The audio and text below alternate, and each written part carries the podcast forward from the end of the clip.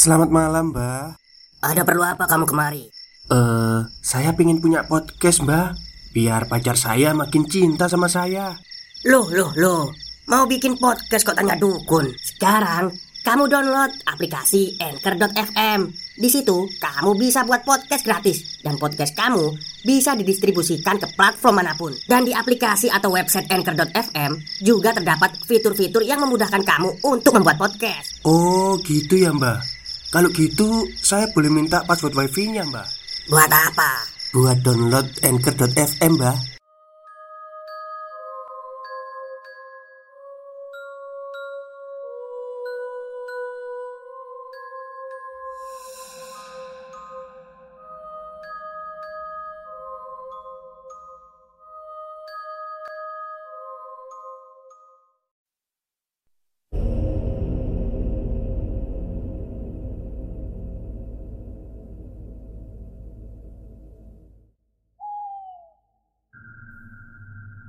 Assalamualaikum warahmatullahi wabarakatuh. Halo semuanya. Jumpa lagi dengan saya Chow Sing Sing Kurator dari podcast Horror Night Story. Halo apa kabar semuanya? Semoga kalian semua sehat-sehat ya. Dan seperti janji saya kemarin pada siang hari ini Saya akan menceritakan bagian terakhir dari cerita Kau gantung jasadku di kamar itu dan ini adalah bagian terakhir ya. Cerita ini ditulis oleh Mas Dio Seta Dan kalau kalian belum sempat uh, Biar nggak bingung Kalau mau dengar bagian ketiga ini Kalau bisa itu dengerin yang sebelumnya ya. Bagian pertama Supaya tahu alur ceritanya. Nanti saya buatkan playlistnya sendirilah Oke, daripada kita berlama-lama, mari kita simak ceritanya. Kuntilanak itu ternyata masih mengikuti Santi sampai ke rumah Bude. Kini, makhluk itu membawa Santi kembali ke kos. Suara motor lintang menemaniku perjalanan kembali ke rumah Bude. Kali ini kami lebih banyak melamun daripada ngobrol, seperti saat berangkat tadi. Cerita Mbak Sarmi mengenai tragedi Nilam benar-benar membuatku berpikir bahwa betapa beruntungnya hidupku yang tidak harus berurusan dengan hal semacam itu. Ternyata dunia ini tidak hanya luas, tapi juga dalam. Bahkan di sekitar kita pun ada banyak hal yang tidak mampu kita ketahui dan terlalu dalam untuk dijangkau. Kamu masih kepikiran ceritanya Mbak Sarmi? Tanya Lintang dengan suaranya yang menyatu dengan angin perjalanan. Iya, ternyata ada ya cowok yang kayak gitu. Seharusnya pasangan itu ada untuk saling melengkapi, bukan untuk tujuan mengerikan seperti itu. Jawabku. Mendengar suaraku yang sedikit parau, Lintang menghentikan motornya dan menoleh ke arahku. "Kinan, aku mau mampir sebentar nggak apa-apa ya?" Ucap Lintang. "Mau ke mana emang?" Tanyaku. "Sebentar aja, searah kok, temenin ya." Aku pun mengangguk mengiyakan. Lintang sudah membantuku seharian. Tidak ada salahnya bila aku menemaninya sebentar. Lintang melaju motornya ke tempat yang cukup sering kulewati. Kami melalui stasiun dan melewati jalan yang searah yang penuh dengan wisatawan dan pedagang. Trotoar dan ornamen jalanan yang khas dengan kota ini memanjakan mataku Hingga akhirnya Lintang memarkirkan motornya di alun-alun Mau ngapain ke sini Tang? Tanyaku bingung. Minum es degan Ucapnya sambil membantu. Dia membantu melepaskan helmku Dan meletakkannya di motor. Aku melihatnya terus mengiranya bercanda. Namun ternyata Lintang serius. Dia memesan dua gelas es degan dan mengajakku duduk di rumput menikmati pemandangan di tempat itu. Serandom ini, tanyaku. Ya nggak apa-apa kan, balas Lintang. Aku berkali-kali menoleh pada Lintang. Namun sepertinya dia memang bermaksud untuk bersantai saja dan menikmati pemandangan pohon beringin kembar yang ada di hadapan kami. Oh, ini saya tahu lokasinya beringin kembar ini. Oke lanjut. Tapi mungkin ini ada baiknya. Tepat setelah tegukan pertama. Aku seperti merasa beban dan rasa tegangku sedikit terangkat. Awas betah Ucap Lintang menggodaku. Aku memukul lengan Lintang sekedar merespon ucapannya Kadang memang harus random ini. Gak harus ada rencana. Gak harus banyak yang dipikirin. Terlalu banyak hal yang bisa membuat kita tenang. Kita hanya perlu berhenti sebentar dan menarik nafas Untuk menyadari berbagai hal baik di sekitar kita. Aku mengangguk setuju Sambil menyeruput es degan di tanganku. Ih, Kok jadi melankolis gini sih? Tanyaku kali ini. Dengan sedikit senyum setuju dengan ucapannya. Ini namanya melankolis ya? Kalau aku nyebutnya ngaso. Balas Lintang yang sekali lagi membuatku tertawa. Lintang menyeruput es degannya lagi dan tiba-tiba Menarikku berdiri untuk mengikutinya. Ikut aku bentar Ucapnya. Ia mengarahkanku ke arah beringin kembar itu Dan mengambil slayer dari tasnya. Tang, jangan bilang Shh, Udah ngikut aja Kamu juga penasaran kan? Pingin nyobain? Balasnya. Aku tertawa menutup mulutku Menanggapi kelakuan random si Lintang. Tapi dia benar dari dulu aku ingin mencoba mitos yang ada di alun-alun ini. Namun tidak pernah kejadian Karena aku memang pemalu. Tahu kan aturannya? Tanya si Lintang. Berdoa Ngucapin keinginan dan gak boleh ngintip. Dan jalan lurus melewati di antara dua pohon beringin itu. Ya, pinter. Jangan jauh-jauh, ucapku Tenang, aku ikutin terus kok dari belakang Ucap Lintang. Aku memulainya. Sepanjang jalan aku hanya tersenyum-senyum Dengan perbuatanku ini. Tapi setidaknya setelah ini Aku tidak penasaran lagi. Langkah demi langkah kuraba dan menghafal posisi di mana kedua pohon beringin itu berada. Namun, setelah beberapa lama, tiba-tiba Lintang memanggil. Eh, Kinan, mau ke mana? Terdengar suaranya sedikit tertawa. Aku membuka penutup mataku dan melihat ke depan. Rupanya posisiku saat ini sudah sangat melenceng jauh Hingga hampir menabrak sekumpulan orang. Aku hanya tertawa melihat kegagalanku ini dan berlari kembali menuju gelas es deganku yang belum habis. Namun, tepat sebelum sampai kembali, si lintang menarik tanganku lagi, tepat di tempat aku memulai tantangan ini tadi. "Sekali lagi ya," ucap lintang. Aku mencoba menolak, tapi lintang segera memakaikan penutup mata itu lagi padaku. "Udah ah, malu, Tang." Tenang, malunya bagi dua sama aku Ucap Lintang santai. Ini kenapa kok jadi adegan romantis?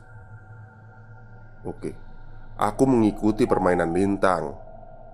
Namun kali ini aku tidak mendengar suara langkah kaki Lintang di belakang. Aku terus meraba ke mana arahku melangkah Namun aku sudah merasa hasilnya pasti akan sama saja. Kinan itu suara lintang. Suaranya cukup jauh di hadapanku. Aku tahu arah suara itu dari mana dan mengikutinya. Sekali lagi Lintang memanggil namaku. Dan aku mengikuti ke mana arah suara itu. Hingga tiba-tiba aku berhenti saat menabrak seseorang. Kinan Terdengar suara lintang di hadapanku. Aku mengambil kesimpulan yang aku tabrak itu adalah lintang. Kadang hidup ini memang gak bisa ditebak. Bahkan walau kita mencoba mengarahkan sebisa mungkin sesuai dengan harapan kita Entah saat ini aku sedekat apa dengan lintang Belum Belum pernah aku mencium aroma parfumnya sedekat ini tapi bukan itu masalahnya. Masalahnya, kenapa tiba-tiba jantungku berdetak begitu cepat? Kisah Nilam dan Bira pasti akan meremukan hati semua yang mendengarnya. Tidak ada yang bisa menebak akan ada di posisi itu. Ucap Lintang tiba-tiba. "Maksud kamu apa, Lintang?" Aku cuma ngasih tahu Aku ada di sini, jangan pernah meragukan kehidupan, karena bisa jadi aku ada di sini untuk mendampingi kamu menyelesaikan masalah yang kamu hadapi. Ucap Lintang. Aku tersenyum. Kini aku mengerti maksud Lintang. Ia melakukan ini semua hanya untuk menghilangkan kekhawatiranku. Thanks ya, Lintang. Ucapku. Ada kejutan lagi. Coba buka penutup mata kamu. Balas lintang. Aku menurutinya Dan menurunkan penutup mataku. Dan benar Lintang tak jauh lebih dari sejengkal dari hadapan mataku. Jantungku semakin berdegup kencang. Namun ia segera menggeser tubuhnya dan menunjukkan apa yang ada di hadapanku. Sekarang aku berada di tengah-tengah beringin kembar persis dengan tempat yang kutuju. Mungkin ini hanya mitos, tapi aku senang bisa menyelesaikan tantangan ini. Tak hanya itu, merahnya langit kota ini membuatku tak mampu menghentikan senyumku. Seandainya bisa, aku ingin bilang pada Lintang, "Terima kasih, Lintang, atas pemandangan indah ini dan semua usaha yang kamu lakuin untuk membuatku tenang. Namun, aku mengurungkan niatku untuk berkata seperti itu dan masih menikmati pemandangan senja di alun-alun kota teristimewa ini. Kinan, Lintang memanggilku lagi. Kali ini suaranya seperti sedikit ragu. Hmm, boleh nggak kalau aku ngajak kamu ke sini lagi lain kali? Tanya Lintang sambil menggaruk kepalanya Ini kenapa jadi romantis ini? Aku menoleh padanya Masih dengan senyuman di wajahku Tapi kali ini aku tahu Aku memandangnya dengan tatapan yang berbeda Hei, masih bisa-bisanya nanya begitu setelah semua yang kamu lakuin ini? Please, ajak aku ke sini lagi. Tunjukin pemandangan seindah ini lagi. Entah di sini atau di mana pun, yang penting sama kamu. Sayangnya, ucapan itu hanya ada di pikiranku saja. Aku menahan sekuat mungkin rasa senangku. Mungkin di kamar, aku nanti akan senyum-senyum sendiri dan meneriakkan nama Lintang dengan menutup mulutku dengan bantal. Boleh? Sayangnya hanya itu yang jawaban yang akhirnya keluar dari mulutku.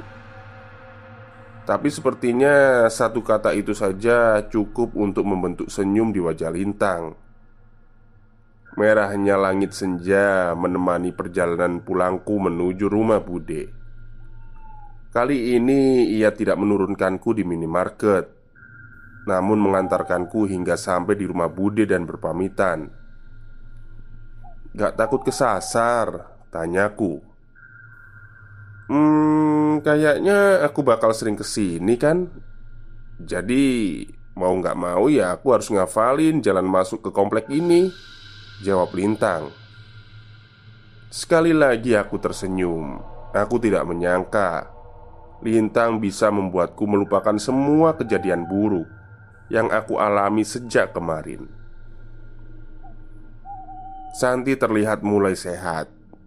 Dia membantu Bude mempersiapkan makan malam untuk kami di dapur. "Udah sehat, San?" tanyaku. "Sudah, Kinan. Maaf yang repotin." Balasnya. Gak ada yang direpotin kok, San.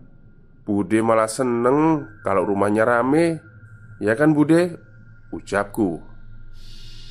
Iya, Sebenarnya Bude sudah minta untuk Kinan tinggal di sini, tapi dia bilang kampusnya jauh. Hihi, maaf ya Bude, tapi tiap libur Kinan pasti pulang ke sini kok. Iya iya, Bude ngerti. Udah sana ngebersih-bersih. Kita makan. Kami makan tanpa membahas hal yang membuat kami khawatir sebelum-sebelumnya. Aku hanya bercerita pada Santi bahwa sementara anak-anak kos mengungsi dulu sampai permasalahan di sana benar-benar selesai. Aku tertidur dengan cepat malam itu. Lelah sudah menumpuk semenjak kemarin malam, membuatku lelap dengan seketika. Sayangnya, aku merasakan perasaan aneh yang membuatku terbangun dengan tidak nyaman. Lampu kamar memang sudah dimatikan Tapi Dengan adanya lampu dari ruang tengah Aku masih bisa melihat Dengan jelas.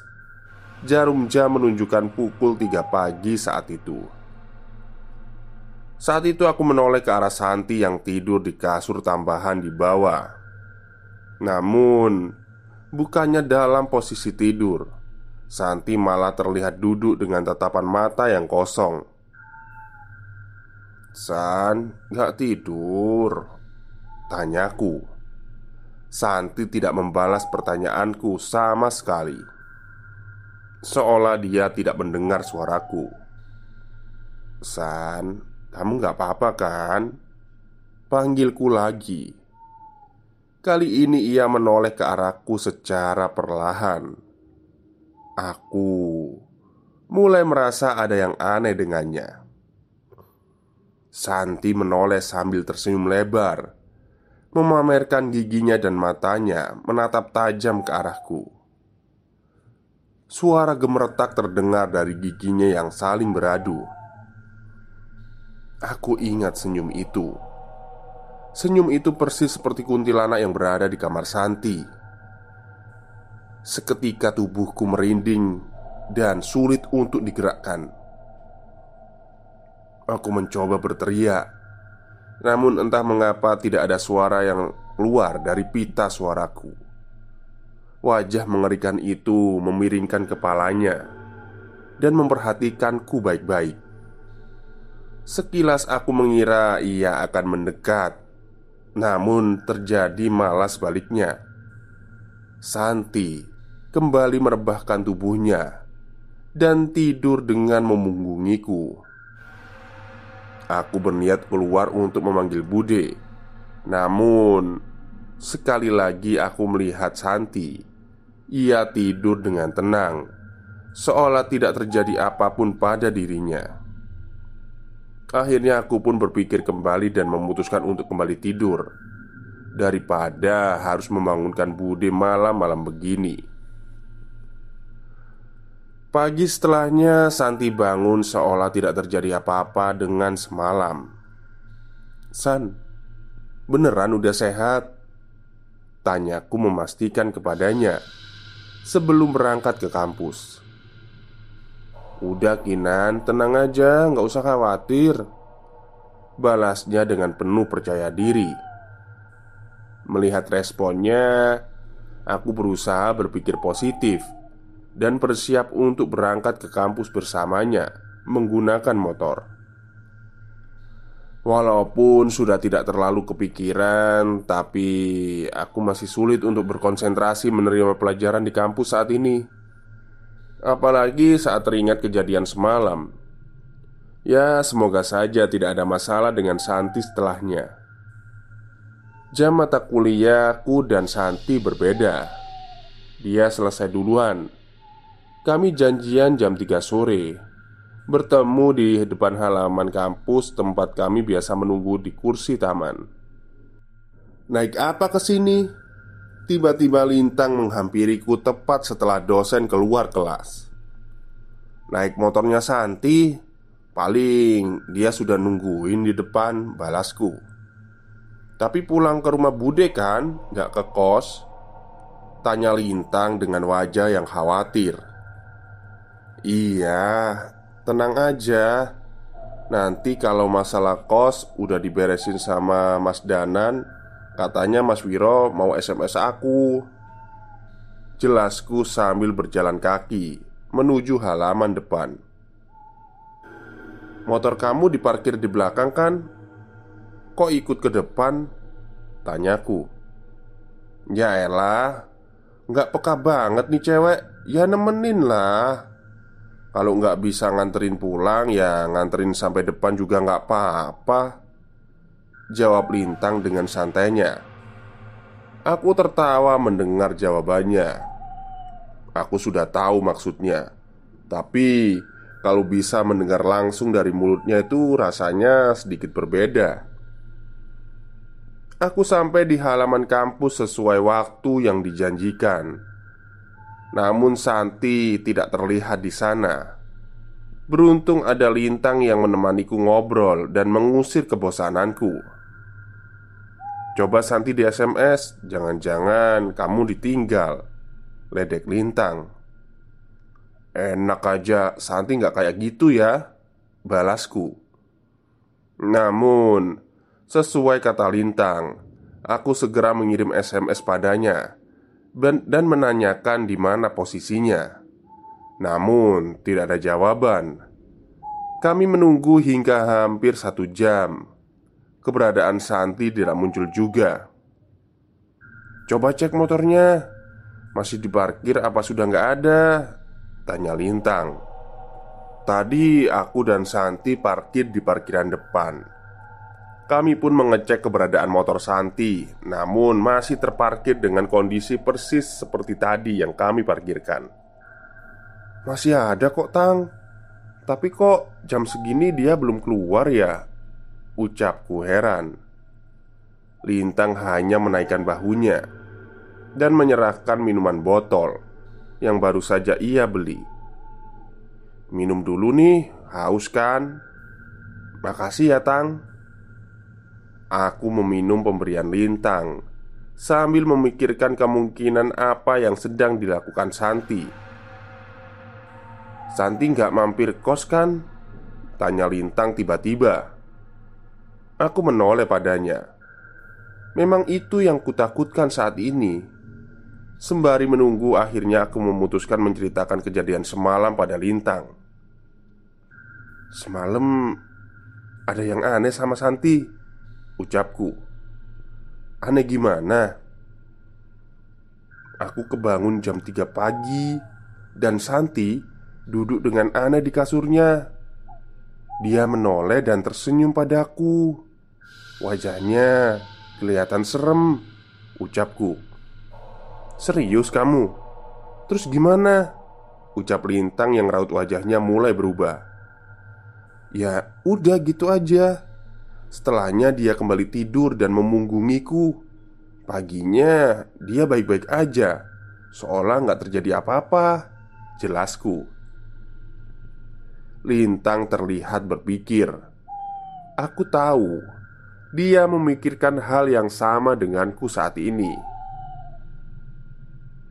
Santi pergi ke kos. Aku mau cek ke kos. Jawabku sambil segera mengangkat tasku. Eh, nggak nunggu Mas Danan sama Mas Cahyo dulu? Tanya Lintang. Cuma ngecek Santi ada di sana atau enggak? Kalau nggak ada ya kita balik. Jawabku. Ya udah, aku temenin. Kami pun berjalan kaki menuju rumah kos yang seharusnya tidak boleh kami datangi dulu. Namun, rasa khawatirku akan Santi memaksaku untuk memeriksanya. Duh, kunci pagarnya kebuka Kinan Ucap Lintang Aku memperhatikan ke dalam rumah Terlihat pintu depan sedikit terbuka Seolah ada orang di dalam rumah ini Ada orang di dalam tang. Jangan-jangan itu Santi Ucapku. Kinan Jangan masuk. Beneran jangan masuk Ucap Lintang. Kali ini aku tidak mendengarkan ucapan Lintang. Rasa khawatirku pada Santi membuatku tidak berpikir panjang Dan masuk ke dalam rumah itu. Santi, kamu di dalam Teriakku. Tidak ada jawaban apa pun di dalam. Lintang terus menyusul dan ikut bergerak. Santi, kalau kamu di dalam jawab. Jawab Lintang. Namun tetap saja tidak ada jawaban. Aku menoleh ke arah jendela kamar Santi. Terlihat ada seseorang Mengintip dari celah gorden lalu menyingkir Ada orang di kamar Santi Ucapku Aku pun memberanikan diri untuk masuk Lintang yang sudah tahu tidak ada gunanya menahanku akhirnya ikut masuk juga untuk menemaniku. Suasana rumah masih sama seperti saat kami tinggal kemarin. Hari sudah sore hingga tidak banyak cahaya yang masuk ke rumah. Aku segera menyalakan lampu dan suasana di rumah menjadi lebih terang. San, Santi, Panggilku sambil mengetuk kamar. Santi Tidak ada jawaban sama sekali saat itu. Lintang mencoba memperhatikan semua sisi rumah Namun tidak ada tanda-tanda ada orang lain di rumah ini Kamar yang lain pun masih terkunci dari luar Tapi tidak dengan kamar Santi San, aku masuk ya Ucapku mencoba memastikan apakah ia ada di dalam.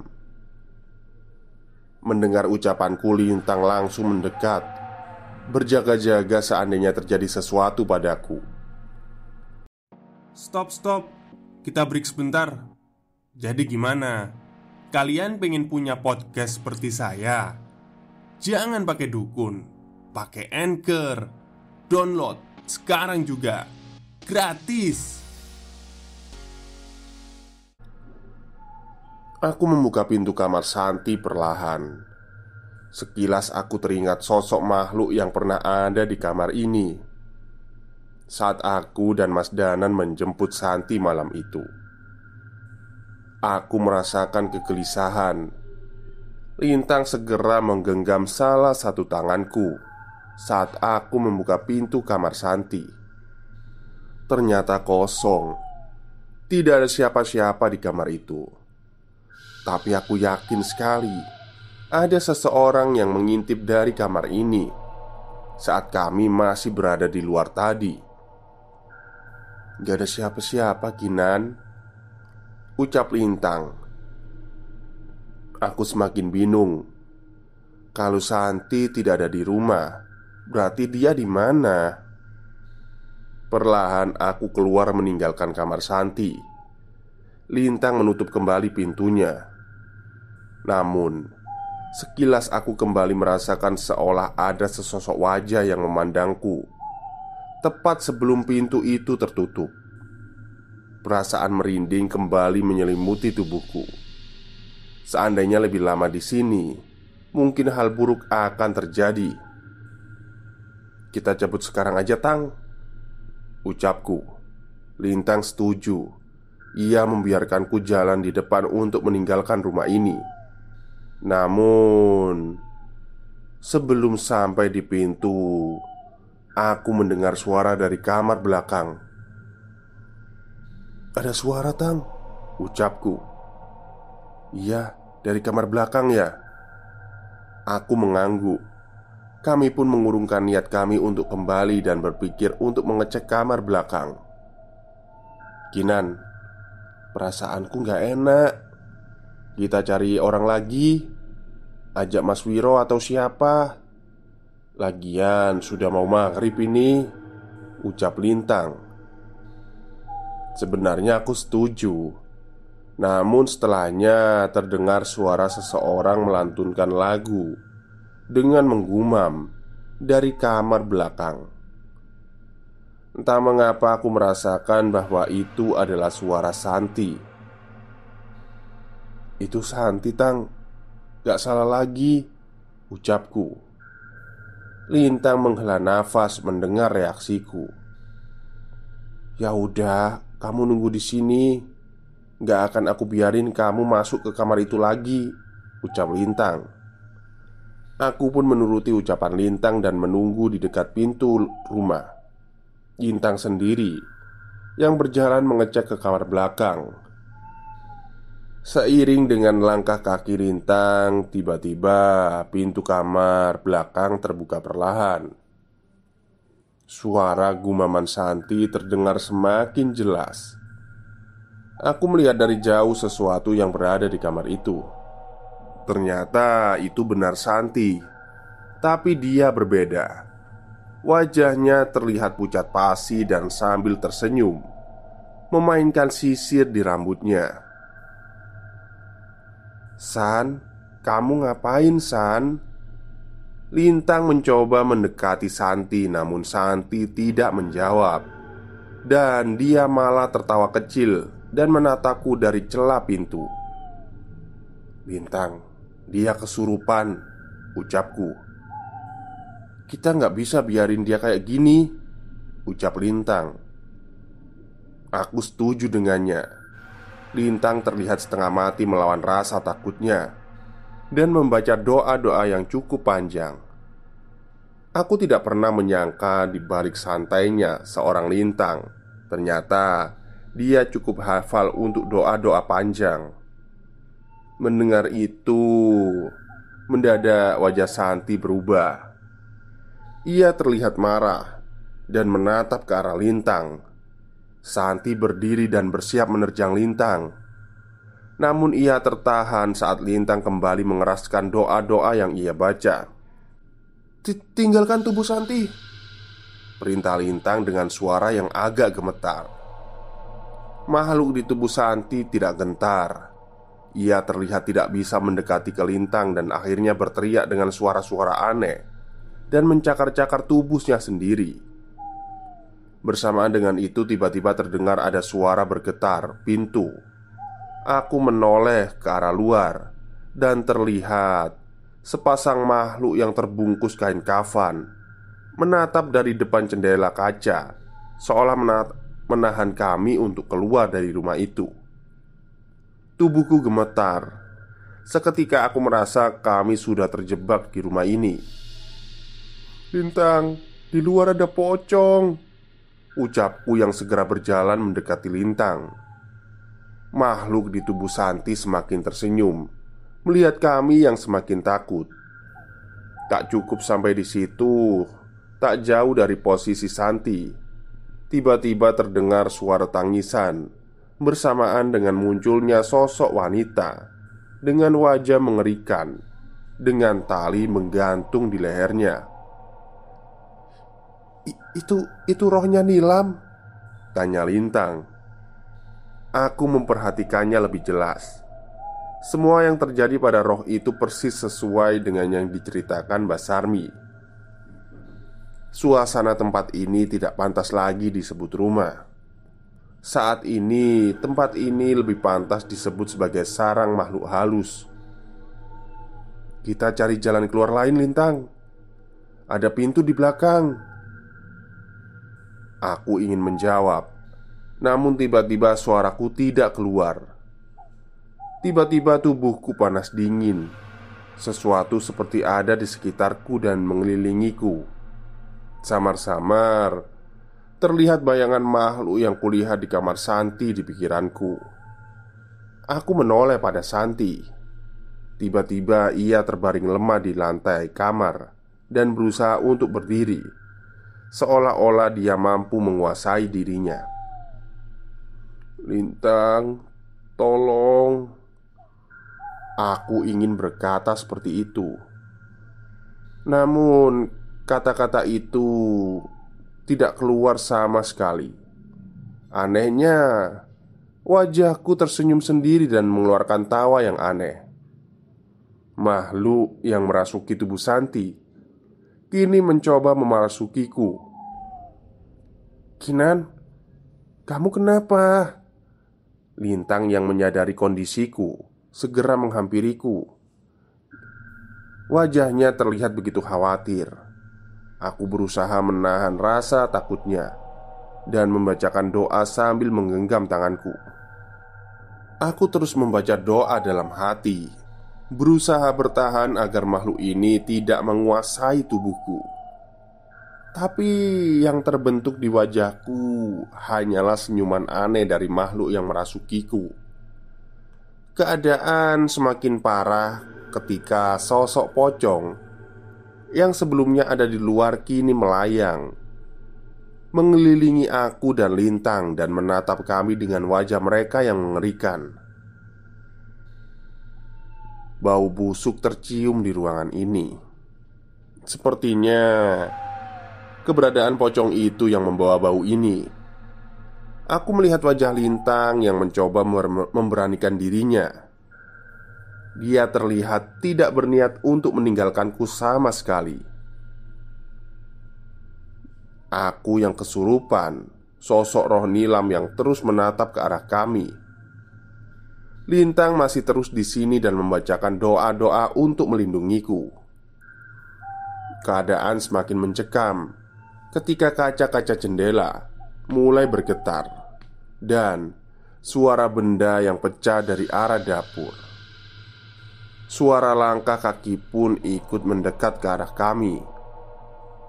Aku hampir tidak dapat mempertahankan kesadaranku. Namun, Sebelum aku kehilangan kesadaran, tiba-tiba terdengar suara pintu terbuka dengan keras. "Bener, Mas, ada orang." Aku kenal suara itu. Itu suaranya Mas Wiro. Terdengar beberapa orang juga ikut mendekat. Saat itu aku melihat senyum di wajah Lintang. "Wah, kalian hebat ya, bisa bertahan sejauh ini." Aku tahu itu adalah suaranya Mas Cahyo. Ia membacakan doa seperti yang kami bacakan sebelumnya. Namun ia membaca dengan lebih tegas seolah ada ketegaran yang kuat di setiap kata-katanya.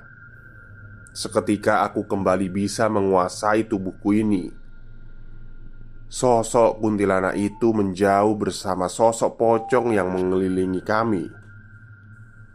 Makasih Mas Cahyo Ucap Lintang yang segera membawaku mundur ke belakang Mas Cahyo membantu Santi yang masih terlihat lemah Untuk menjauh dari kamar belakang Sudah, sudah tenang saja Habis ini semuanya akan kembali tenang Balas Mas Cahyo Tak berapa lama aku melihat Mas Danan datang Menyusul masuk ke dalam rumah Iya bersama dengan seorang perempuan yang umurnya lebih tua dari kami. Mereka langsung masuk menuju kamar belakang. Wanita itu memperhatikan setiap sisi rumah ini, seolah berusaha mengingat sesuatu. Matanya terlihat berkaca-kaca menahan tangis. "Itu siapa?" tanyaku pada Mas Cahyo. Dia orang yang meminta tolong pada kami untuk menyelesaikan masalah ini Jawab Mas Cahyo Aku tak menyangka keberadaan Mas Cahyo dan Mas Danan di tempat ini bukan kebetulan Melainkan ada seseorang yang meminta bantuan mereka. Dia siapa? Tanyaku yang masih belum puas dengan jawaban Mas Cahyo barusan. Dia Mbak Vera. Mendengar jawaban Mas Cahyo seketika aku dan Lintang Menoleh ke arah kamar itu Menyaksikan apa yang ada di sana Mengetahui Mas Danan dan Mbak Vera mendekat. Sosok hantu di rumah ini terlihat marah Dan mencoba menyerang mereka berdua. Namun Mas Danan tetap tenang di sisi Mbak Vera. Mas Cahyo hanya berdiri menatap semua makhluk itu Dengan wajah yang kesal. Dan seketika terdengar suara auman hewan buas menggema di rumah ini Bersamaan dengan kemunculan bayangan Menyerupai kera raksasa. Sekali saja kalian menyentuh temanku Akulah yang akan jadi lawan kalian. Mas Cahyo memberi ancaman Yang membuat semua makhluk di ruangan ini mundur. Aku takjub dengan apa yang ia lakukan. Makhluk yang sedari tadi membuatku dan Lintang dalam bahaya Bisa ketakutan hanya dengan keretakan Mas Cahyo. Nilam Ada yang mau ketemu Ucap Mas Danan. Sebuah doa dibacakan oleh Mas Danan Sambil menyentuh kepala Mbak Vera. Seketika Mbak Vera seperti melihat sesuatu. Maafin aku Nilam Suara Mbak Vera terdengar parau. Mencoba menahan tangis melihat sosok Nilam saat ini Aku udah ngebuat kami sampai sejauh ini Maafin aku Nilam Kali ini Mbak Vera tidak dapat menahan tangisnya Hingga air mata menetes di lantai rumah itu Mas Danan Mas bisa nolong Nilam kan? Apa yang harus saya lakukan supaya Nilam bisa tenang? Ucap Mbak Vera setengah memohon kepada Mas Danan Mas Danan tersenyum dan menatap ke arah Nilam. Nilam sudah memaafkan kamu sejak dulu Ucap Mas Danan. Maksud Mas Danan? Benar, aku tidak mengerti maksud Mas Danan. Kalau memang Nilam sudah memaafkan Mbak Vera Kenapa Nilam masih bergentayangan? Dan kenapa harus membawa Mbak Vera ke sini Roh Nilam tidak bisa tenang karena setan-setan yang dikirimkan melalui santet oleh keluarga Bira. Dia masih menahannya di sini. Mereka lah yang mengganggu penunggu kos dan membakar dendam roh Nilam. Jelas Mas Danan. Aku menoleh ke arah Mas Cahyo berharap ada penjelasan lain darinya. Sebenarnya ini mudah untuk membersihkan sisa santet ini Setelah menemukan perantaranya. Tapi Sebelum menolong mereka yang telah tiada. Lebih penting menolong mereka yang masih hidup Ucap Mas Cahyo Sambil mengarahkan matanya ke arah Mbak Vera. Roh Nila mendekat ke arah Mbak Vera. Mas Danan membacakan doa pendek Dan seketika Wajah roh Nilam berubah. Wajahnya terlihat cantik tanpa luka di wajahnya. Dendamku hanya pada Birah dan keluarganya. Aku ingin kamu tahu bahwa aku tidak menaruh dendam padamu. Kita teman Jadi jangan merasa bersalah lagi. Itu yang mau Nilam sampaikan Ucap Mas Danan. Seketika raut wajah Mbak Vera berubah. Setelah semua yang aku lakuin, lakuin Kamu masih nganggep aku temen Ucap Vera Roh Nila mengganggu sambil tersenyum. Sekali lagi air mata Vera tertumpah Dengan suara tangisan yang memenuhi ruangan. Semua yang ada di ruangan ini pasti merasakan sakitnya beban Mbak Vera yang ditanggung selama ini. Mbak Vera sebelumnya sudah mau bunuh diri. Rasa bersalah menghantuinya bahkan walau sudah terlewat sebertahun-tahun. Ucap Mas Cahyo Dan akhirnya aku mengerti Tujuan utama Mas Danan dan Mas Cahyo adalah menyelamatkan Vera dari rasa bersalah yang menghantuinya. Sudah, Mbak Vera, kita anterin Nilam supaya bisa tenang ya. Ajak Mas Cahyo. Mbak Vera pun mengangguk dan Mas Danan memimpin untuk membaca doa. Kami pun mengikutinya dengan harapan setiap doa kami bisa menghantarkan Nilam untuk beristirahat dengan tenang. Perlahan roh Nilam menghilang dari kamar belakang dan menyimpan banyak cerita mengerikan itu. Aku mengenarik nafas lega, mengetahui akhirnya masalah Nilam bisa selesai. Mas Wiro, Mas Lintang, bisa bantu bawa mereka ke tempat yang aman dulu? Masih ada yang harus kami selesaiin di sini. Ucap Mas Cahyo Mereka menyanggupi dan membawa aku, Santi, dan Mbak Vera Untuk menunggu di angkringan Mas Wiro. Tepat sebelum meninggalkan rumah itu sekali lagi aku memperhatikan sekeliling rumah ini. Mungkin saja Mas Cahyo dan Mas Danan ingin membersihkan sisa-sisa santet Yang dulu dikirimkan Bira dan keluarganya ke rumah ini. Aku menoleh terakhir kali ke arah dua pemuda itu. Seingatku, saat masuk tadi aku tidak melihat Mas Danan membawa benda apa pun. Tapi tiba-tiba, kenapa sekarang ada sebilah keris di genggamannya? Mas Wiro menyajikan beberapa gelas teh hangat untuk kami. Sebagian posisi tenda ditutup agar tidak ada pengunjung yang datang selain kami. Setidaknya, Sampai kami semua tenang Mas Wiro, pisang gorengnya sebakul ya Terdengar suara Mas Cahyo yang memasuki tenda Sebakul? Itu perut apa gudang sembako? Ledeknya Mas Danan membalas ucapan Mas Cahyo Ternyata tidak butuh waktu lama untuk mereka menyusul kami ke sini. Mereka datang dengan santai, Seolah tidak ada luka dan kejadian besar sebelumnya Sudah beres semuanya mas? Tanya Mas Wiro Mas Cahyo duduk di dekat Mbak Vera dan melepaskan sarung yang hampir tidak pernah lepas dari bahunya Ia menunjukkan beberapa benda dari balik sarung itu Ini perantara santet yang dikirimkan oleh Bira Ucap Mas Cahyo Aku berdiri dan memperhatikan benda itu. Ada sebuah kain kafan dengan tanah kuburan di dalamnya.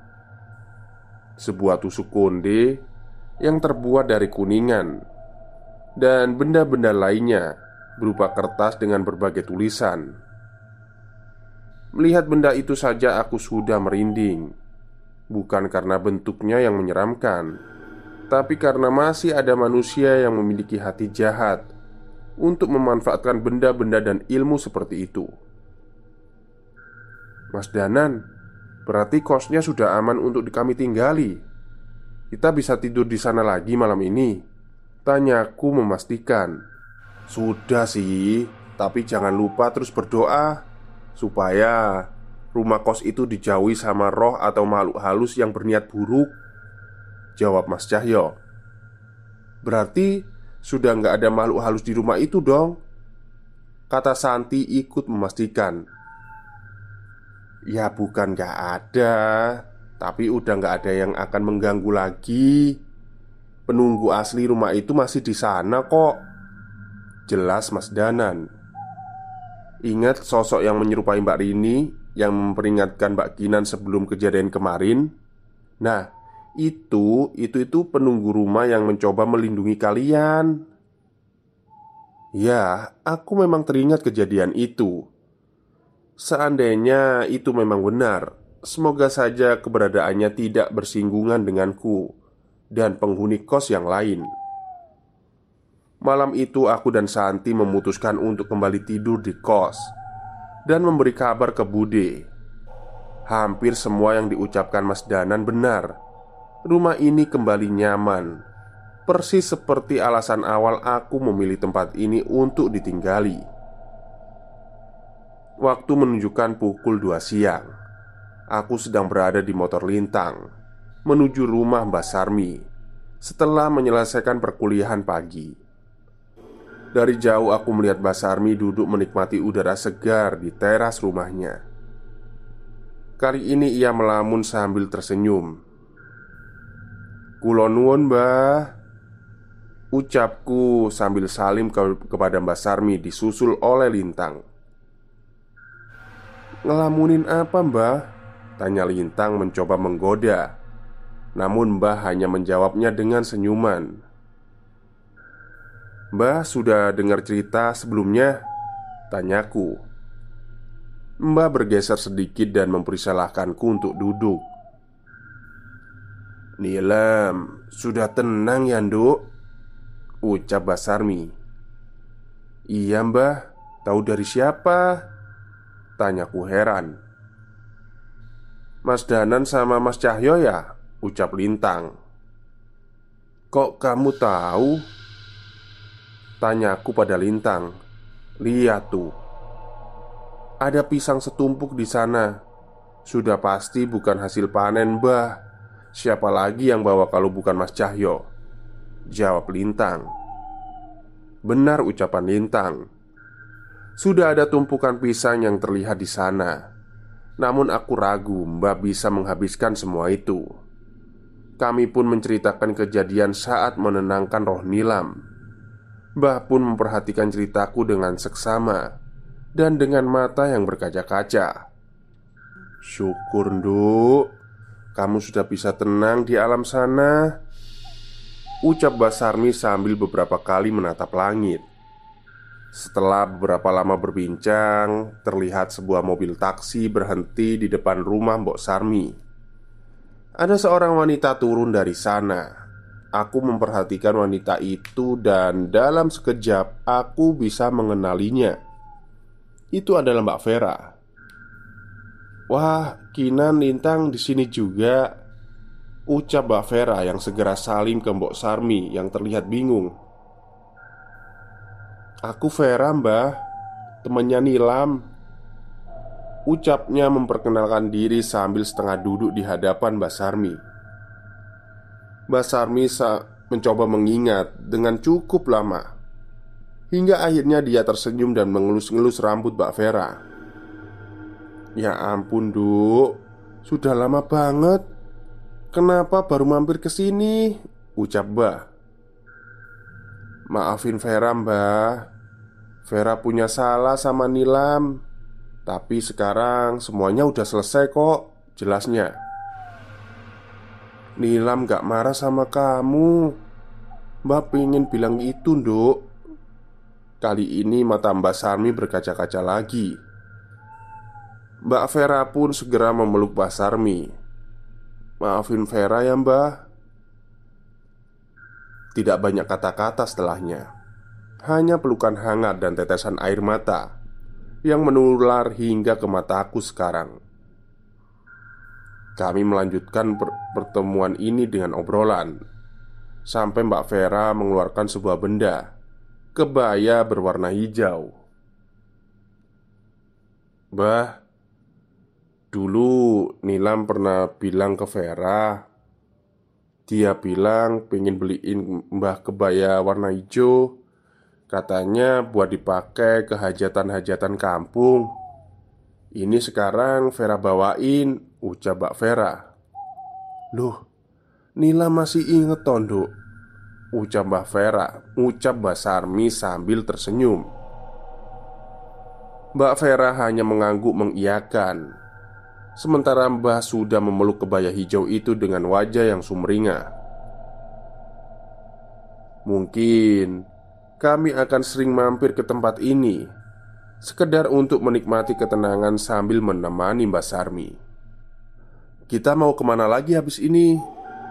Alun-alun lagi aja yuk Tanyaku pada Lintang Lintang menggeleng Terus ke mana?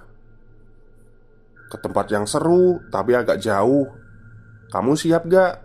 Tanya Lintang Aku mengangguk dengan semangat Namanya Bukit Bintang.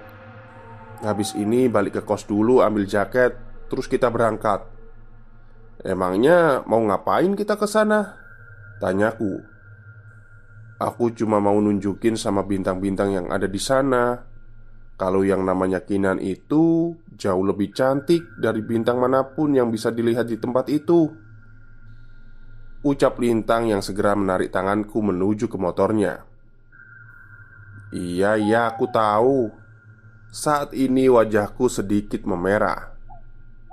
Tidak ada respon lagi yang kupikirkan selain memukul punggungnya dari belakang Sambil berteriak. Dasar lintang gombal. Aku tidak tahu apa yang dipikirkan Lintang. Tapi sepertinya aku tahu kalau di balik helmnya itu Lintang sedang tersenyum dengan reaksi saltingku. Tamat. Oke, akhirnya berakhirlah bagian terakhir dari kau gantung jasadku di kamar itu yang ditulis oleh Mas Dioseta. Dan akhirnya ceritanya Mbak Nilam sudah tenang di sana sudah bisa tersenyum dan semua uh, penunggu kiriman atau setan kiriman bira itu bisa dibersihkan dari rumah itu. Saya salut ya untuk Mas Ghostbuster 2 ini ya Bisa mengusir mereka semua. Baik, mungkin itu saja untuk siang hari ini. Kurang lebihnya saya mohon maaf. Wassalamualaikum warahmatullahi wabarakatuh